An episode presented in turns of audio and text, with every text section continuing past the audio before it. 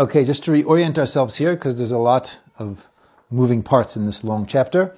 Um, and he's talking about that there are three main categories where a chassid has to develop themselves. One we said was in deeds, and the second, which we're in now, is in the way in which one carries out deeds. And he says the two guide, guiding lights of how we carry out our deeds is fear or awe and love. So we are discussing love. And so now, refocusing in on love, he says, I'm going to now explain the branches of love, which I've already mentioned, which is, which are, there are three, which is, well, number one is devekus, which means um, clinging to God. Number two is simcha, and number three is kina, which is um, literally means jealousy. Okay, so he starts with devekus. So devekus is that a person's heart should be so connected to God to the extent that it already um, sort of he's completely removed from any distractions or paying attention to anything besides God. And what he means by that is in terms of one's awareness, is that one, one's focus, is being totally so focused on God that they're not aware of anything else. So sort of like living in a, living in a higher plane of existence. Um, and then he brings some uh, sources for this. He brings he brings out he brings from Mishlei a verse. He brings a Gemara. Okay, we're not going to actually go into going into these. A little bit difficult to explain. Um, but he says really the uh, the ultimate of this character trait, of this trait, is for a person to be so connected to God, meaning living with such God awareness um, constantly. Meaning that is the ultimate.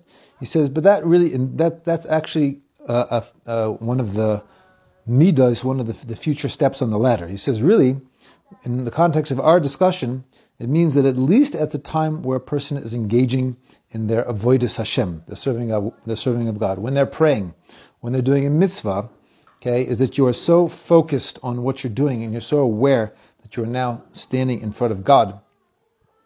Um, that he says, if a person really loves their Creator, then for sure they will have this level of awareness. They'll have this mindset.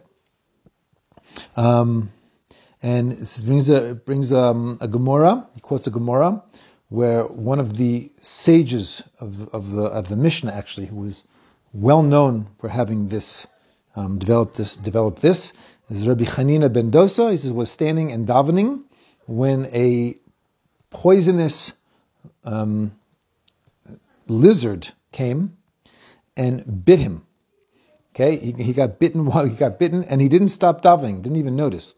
And the student said to, said to him, "Our rabbi, didn't you didn't you feel that?" Like when he finished davening, they said, "What was that about?" He says, "Why didn't you feel that you got bitten by a poisonous reptile?" And he says to them, "I swear that because I was so intent on my davening, I didn't feel a thing."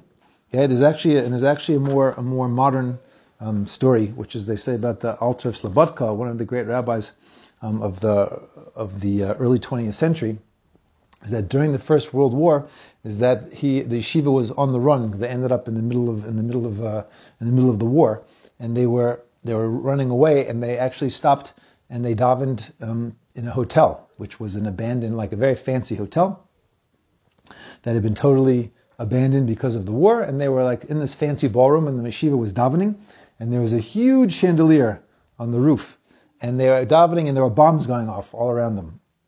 And while they were in the middle of the Shemona Esrei, of the Alter from Slobodka of Nosson Finkel, so he's, he's, there's a bomb hit the building, and there was a huge shake, and that massive chandelier ended up coming detached from the ceiling and came crashing down to the floor, making a tremendous crash, and right behind where the Alter from Slobodka was davening.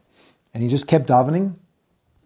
And at the end of his Amidah, he took three steps back, and then he looked and he saw the chandelier, and he says, "Wow, how did where did that come from?" Okay, meaning he was so and he was so intent on his davening. He was so he was with God. He was standing in front of God. He was talking to God. He was in a different world.